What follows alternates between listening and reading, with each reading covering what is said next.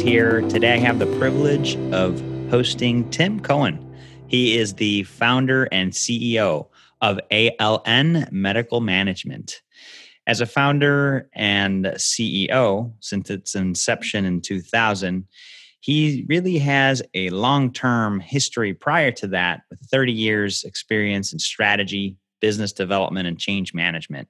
He's worked extensively in healthcare and with physicians in multiple contexts throughout his career. Prior to ALN, he was the founder of Aslex.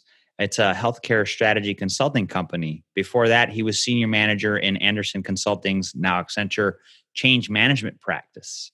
He received his master's in industrial organizational psychology from University of Tulsa and his bachelor's in psychology and sociology from Southwest Baptist University. Tim is a frequent speaker and writes ALN's weekly blog on strategic issues facing independent physicians. And it's going to be a great talk today with him, focused around what we do in these changing times. And so, with that, I, I want to welcome you, Tim. So glad you could join us.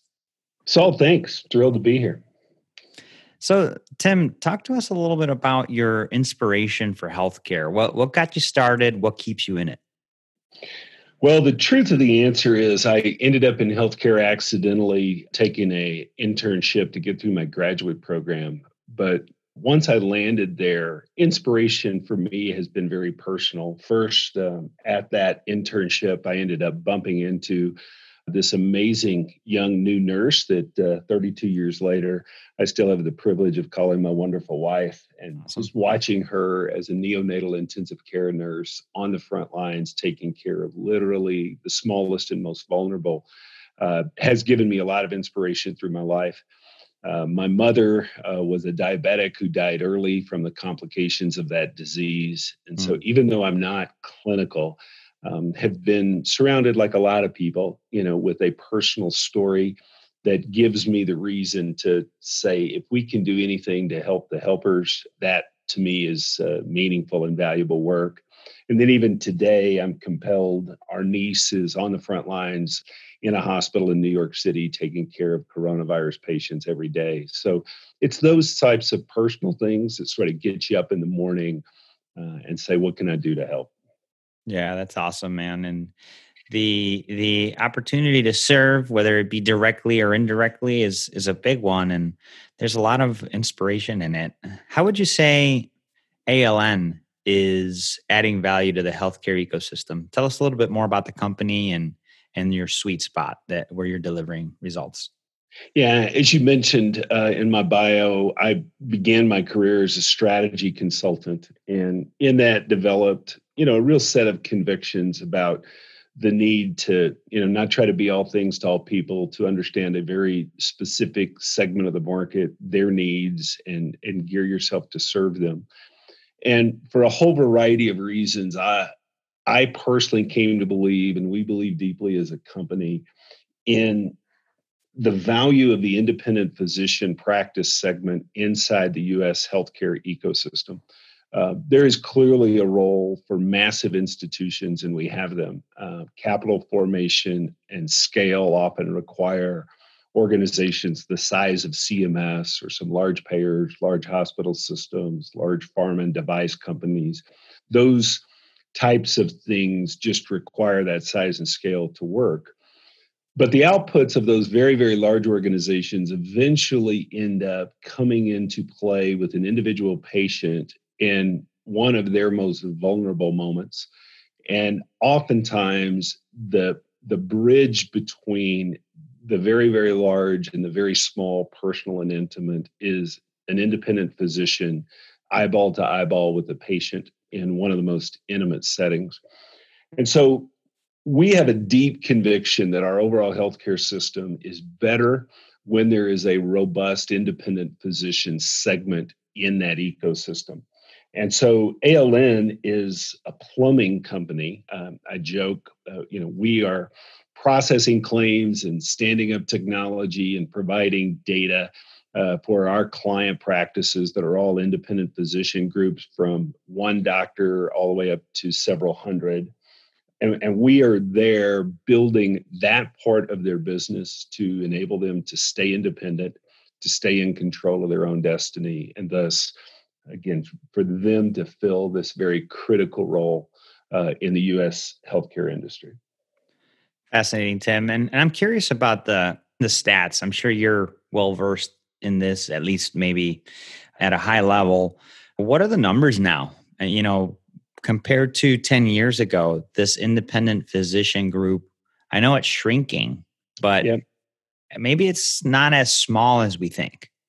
Well, it's interesting because when we decided several years ago to really hone this particular part of our strategy around independent physicians, there was a time I, I thought we I was going to be the mayor of a very small and shrinking island in the Caribbean.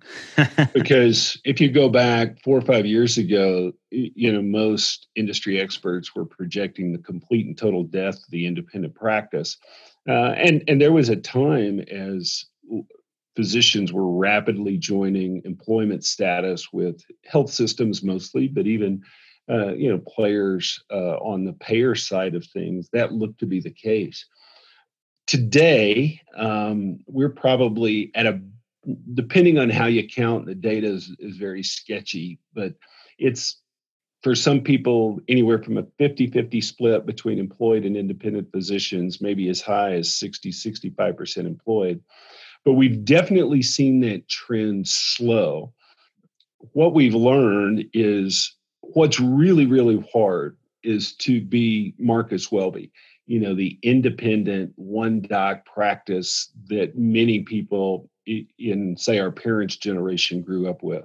Right. The cost, the regulatory compliance, the role of technology, consumerism, marketing just make it really, really hard for solo physicians to survive. So we've seen a dramatic reduction uh, uh, in that particular model.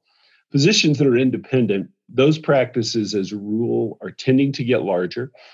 And interestingly enough, one of the emerging trends in a whole variety of ways, but particularly with private equity, is many of them to retain their clinical independence and not be part of a larger system are bringing in equity partners, a new model, but it still leaves the physicians in control clinically.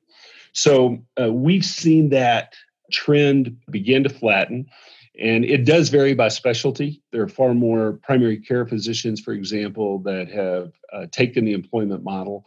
Uh, more specialists, particularly surgical, procedural specialists, tend to be independent. And there's also a, a geographic variance that I can't always figure out the why behind but we we do see different trends in different markets. The the geographical one is interesting, right? I mean, do, do you, what markets do you find tends to to be more toward one or the other? Well, you know, it, it's funny. Uh, the the first thought off the top of your head would be, you know, this has something to do with managed care penetration. Yeah. Um, you know, the more managed care, the more you need larger groups. And so you look, for example, in places like Southern California, where we've got, you know, lots of uh, good old fashioned capitated HMO. And, and that market tends to really, really bifurcate. You either have very large groups, oftentimes through the IPA model, or you'll end up with more solo physicians out there than you find in other places. Hmm. Uh, so they, it is a driver, but it doesn't explain all the variance. I think sometimes the power of the hospital systems in a particular market are in effect and, and what their strategy is around employing physicians and are mm-hmm. they employing uh, just primaries or primaries and specialists uh, it, it, and we see hospitals you know taking very different strategies which will affect the independent practice market uh, the other thing that's you know now coming into play because of the presence of, of equity players in the physician space is you know are there consolidators uh, in a given specialty that are showing up in a market you know, we've clearly seen more of this beginning with the hospital-based specialties of radiology and anesthesia, where we've now got large staffing companies with uh, lots of uh, physicians uh, that are part of their model, and that can drive some things as well. And, and those equity sponsors are now moving uh, beyond the hospital-based specialties to some of the office-based specialties. We're seeing a lot of activity right now in pain management, orthopedics, obstetrics, general surgery. So, so that factor is there. And then we'd be remiss if we didn't mention the biggest player of all in the employed uh, physician space. Uh, this is generally um, a way to win a bet at a healthcare conference because when you ask uh, who employs uh, you know most doctors at the bar at happy hour at the conference, you're probably going to get an answer of Kaiser or the VA or maybe uh, one of the big health systems like Ascension. But the truth right. of the matter is, uh, by large measure, uh, it's Optum. And Optum, you know, currently employs, I think the last number I saw is over about 45,000 physicians, as much as four times as the amount of Kaiser. So they're a big player for you know lots of strategic reasons. So when you throw all that in the blender, I, I've just figured out that when you walk into a market, you you just got to start from scratch. Yeah. And say yeah. what's going on here. What are the factors driving whether or not there's a, a strong, robust independent physician segment or not. And uh, it's just a big Rubik's cube that varies market to market. Fascinating. I appreciate that, Tim. And I know the listeners do too, because a lot of anecdotal information gets pushed out there. And, and this was a really great deep dive into the physician, the models, the players, equity partners, you know, just the providers. So I appreciate the the download there with you. As as ALN, what are you guys doing that's different to help the individual independent physicians? Well, we do care about the individual practices, and we have some of them as clients. But the truth of the matter is, our primary strategic focus in terms of what drives our day to day decision making is the segment that we refer to as bigger than small and smaller than big. And that's, that's as deeply profound as, uh, as it sounds. We believe the one to five provider space is going to continue to be difficult, as we discussed earlier, just for you know all the the things that get laid on a practice. So when we strategically sit down and say what do our clients need? What are we going to build to create value? We have as our real sweet spot kind of the 5 to 30 providers. We have a couple clients that are much larger uh, they're equity backed they're growing fast and they've got kind of a, a unique set of needs on top of that that we had. But i think that the thing that we have done is just get really really focused on what does that segment 5 to 30 independent office based surgical or procedural what do they need when it comes to rev cycle it business intelligence the compliance related things around that? And we are just fortunate enough uh, to be like our market we are big enough that we can invest because that part of the solution set when we got into it 20 years ago was fundamentally labor driven. Mm-hmm. For example, you know, we're in the business of outsourced billing. And that question used to be just one of, do I want the payroll to set on my numbers or your numbers? Because um, it was a labor driven deal. Over the course of 20 years, this is why we saw an opportunity there. It has increasingly become technology enabled services, which means capital, which means size and scale. So we are now big enough. We process about 200,000 physician claims a month, which kind of puts us bigger than most mom and pop outsourced billing companies. But we're small enough that we are intimately involved with our practices and we can configure what is needed. For example, we've got a vascular surgery group really complex coding. They're tied to their office based lab. They've got some unique specialty specific clinical technology that we need to flow data into that our IT team is able to customize with them so the data flows from their system into the claims processing part of things. And then on the other side, we've got uh, a hospitalist based group that uh, is an independent group providing care in the hospital, but they've also got a fairly robust telemedicine practice, which ironically, you know, predates all the telemedicine we've been standing up in the last 30 days. And that had a different set of data technology and RCM requirements.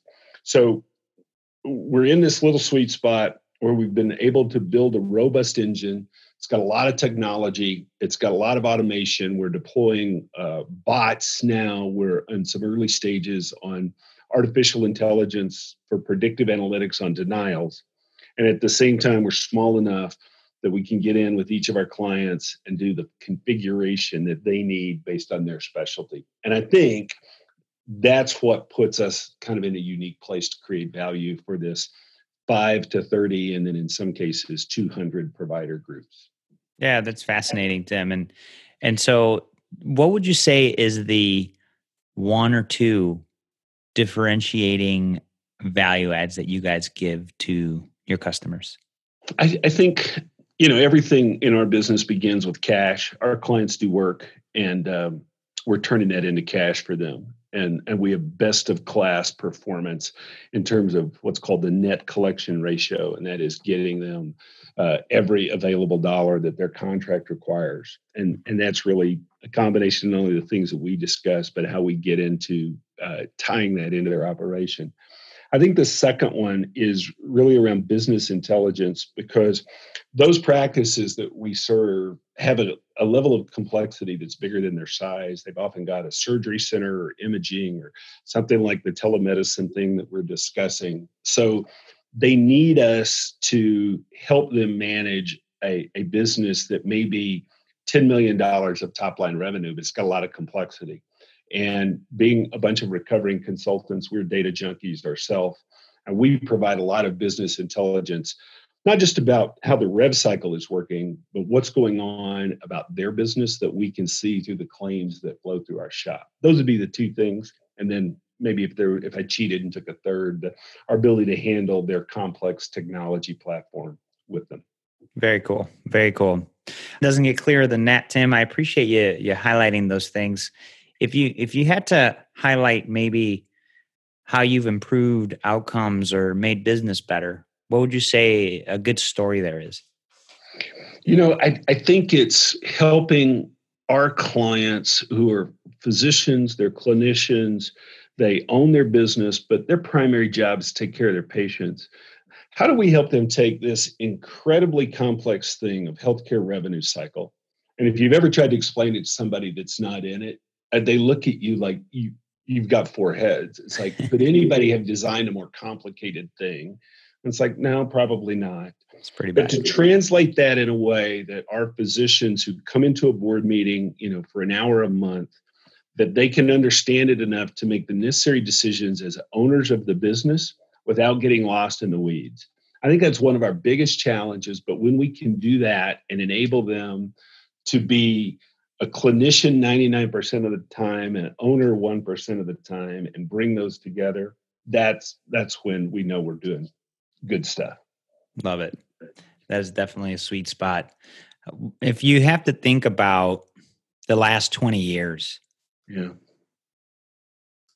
do you have a, a something that happened or a setback that you feel produced a key learning that's made you guys better today yeah. You know, it's interesting. I, I, I, could come up with a long list of setbacks, but one that comes to mind, Saul, is we had a client several years ago. Ironically, they were equity backed. They were in a specialty and a market that we thought, man, there is no way this thing is not a home run. But they were really struggling, and uh, they began to get behind on their invoice to us, and uh, we would talk to them, and they're like, mm-hmm. "Hey, we're turning the corner." And when we looked at the the big picture, um, again, we was like, there's no way this can't work. And they kept going and kept going. And you could probably guess where this story is going to land. They mm-hmm. called us at one point and they said, Hey, we're closing the practice. And we had a major uh, write off that we had to take that, you know, rippled through our financials. And so when we step back from that and say, you know, what can we really learn? What what you come to realize, and this is true in business everywhere. It was just, you know, I could put a price tag on on the cost of my tuition on this one. is we all, no matter where we are, if we're not taking stuff out of the dirt that God made, or if we're not the final consumer, we're somewhere in the middle of a value creation chain. And we mm-hmm. are very connected to what happens to us both upstream and downstream. And so it pushed us to be more engaged and more transparent and demand the same from our vendors, suppliers, and partners that were upstream of us. And likewise, to be more connected uh, downstream with our client practices. And so one way that that is showing up, for example, right now in the middle of the coronavirus stuff, we're all trying to project some scenario in the future that that might be believable that we can plan on. And we are simply asking our largest clients to give us their projection for the rest of the year and incorporating that into our model rather than us just trying and, and by the way we're sharing from them what we see about their business and they're sharing their projections back with us. And so to just be more connected up and down the supply chain both upstream and downstream is kind of what that uh, very expensive lesson taught me yeah yeah and so when you when you when you think think about this practice i mean it's a it's a great practice you could assign it, you know, strategically to to an account manager. Or, you know, you could even take it on. But thinking through it, how could this have prevented or or mitigated what happened? Well, it, this one's going to be easy for me to say because you know I'm, I'm going to blame the dead here, and they're not around to uh, you know defend themselves because the practice did go out of business. But looking back at it in this particular case, this was an early private equity uh, entree into this particular specialty. Mm-hmm. And, you know, as we got into sorting through the debris and we got more into it because we were a significant creditor trying to figure out how to get paid, I don't think the equity guys actually understood the business model of this specialty mm. because mm. we, we found it's like, we were only seeing the top line, right? Here claims and here's volume and here's how your specialty and the demographics of your market. I mean, they were a, a diabetes group in the South, right? I'm from the South. You, mm-hmm. ought to do just fine. Um, there's a high, you know, uh, high number of people with diabetes uh, in some of those markets. But the way they had put their business model together, once we understood the cost side of the equation, it was like, you, you guys will never make money. It, it's not that there's not a need here. Um, and so, again, that sort of led us to say, in the long run, one of the things that independent practices are really going to need, and this is another reason that the you know one to five doc group is going to struggle, is you really need to be able to afford high quality management. This is a mm-hmm. complex world right now. And having really, really good business people who can partner with the physicians and let them be owners at the top, get them out of the management layer in the middle, and clinicians day to day. It is when we look at our clients that are really successful, that's their formula. They've got great civilian executive business leadership that is partnered with great physician owner and clinician leadership. And that's what makes it work. Yeah, that's fascinating. Uh, I appreciate you sharing that very valuable lesson. And um, think about where you guys are at, you guys and gals are at in the value chain. You know, think think about this very thoughtful question that Tim has posed to us, and be sure to connect both upstream and downstream to to those service providers, customers that you're working with. What would you say you're most excited about today, Tim? You know, it's interesting. Um, as a strategy guy who is currently grounded, right? So I mm-hmm. can't go get on airplanes. I can't go see people, which is my you know normal job. Yep. So uh, we're all sitting here looking forward to you know have we found the bottom? Uh, when does it begin to uptick? When do we return toward normal? Um, but there's a there's a bigger question in my mind that has been occupying me of late, and it creates some fear, but it creates a lot of excitement, and that mm-hmm. there will be things that you know and, and we're all hearing these conversations but we got to drive this into our own business there will be things that never return to normal that the change of 2020 will forever result in a restructuring and some things will go away entirely they will just be obliterated and there will be great loss uh, other things will be they will continue, but they will be so fundamentally different. You know, telehealth, for example, might be one of those things. And then there will be new opportunities that emerge that six months ago uh, none of us had on our radar screen. Mm-hmm. Um, and when I look at that, I believe that what the next two or three years in healthcare is going to represent is a, a time of, of great pain and loss for those that are not well equipped and it will be disruptive and dislocating. On the other hand, there will be some bold players who are willing to take some chances, who have gotten themselves to enough size and scale, for example, in the independent physician space, where they have the leadership, they have the resources to bet on some of these emerging opportunities. And uh, we're going to see, I think, a, a period of business model innovation that will parallel what we are hoping for on the scientific side with vaccinations and treatments and the like. But I think we're going to see a level of business model innovation in the physician space, unlike anything we've seen in a long, long time. And so I'm really excited. You know, my job, I've got the best job in the world because I get to just join up with my clients and be a strategy consultant for free to help them figure out where they're going. And we've already begun some conversations with some of them as they have started thinking about the new opportunities that will be emerging after this all passes to deliver more value to their patients, to the healthcare system overall, to not just bend the cost curve, but break it and change it in some places. And that's going to be a fun time for at least some sub subset of the market in the coming years. Man, that's cool. Yeah, that's uh, definitely exciting. You got me excited about it. and I'm not even in the in the in that vertical. So Tim, your your your passion is contagious. As a you know podcast host, I'm always curious what my my guests are are reading, and the listeners are always curious too. What book would you recommend to us, or for some good reading during these uh, quarantine days? I could recommend a lot, but but thinking about my audience specifically, where I hang out, particularly as some independent physician practices are coming together and trying to get a little larger. Um, there's there's a book that I have recommended repeatedly that I think it sneaks in the side door, but is so educational. And it's called The Quartet.